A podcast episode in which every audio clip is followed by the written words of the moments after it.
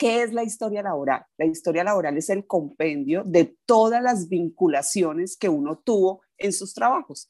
Entonces, cada vez que uno trabaja, le cotizan a la seguridad social, a pensión obligatoria, y lo que hace esa historia laboral es tener todo ese resumen de esa información.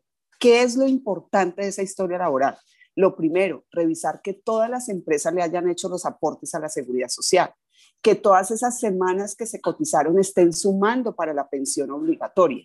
Y en dado caso que falte información, uno como afiliado debe entregar esa información que falta para que el fondo proceda a hacer las correcciones que correspondan. Entonces voy a hablar en el caso puntual de Porvenir. Porvenir tiene un servicio por la página de Internet y ese servicio por la página de Internet lo que hacen es que pueden entrar a la historia laboral recordada y ahí van a ver la historia laboral que tiene disponible Porvenir y esa historia laboral de dónde sale de todas las cotizaciones que se hacen a un fondo como por venir y las que se hicieron al régimen anterior, cuando las personas estaban en el Seguro Social.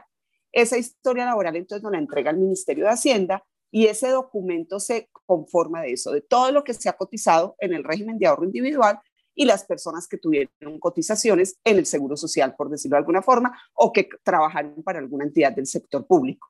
Esa información está disponible en la página eh, eh, eh, de Internet de Porvenir y ahí el cliente puede entrar y decirnos si está de acuerdo o no.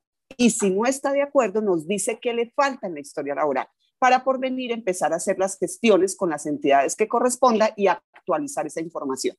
Es muy importante estar revisando la historia laboral y más cuando vaya empezando a llegar la edad de pensión.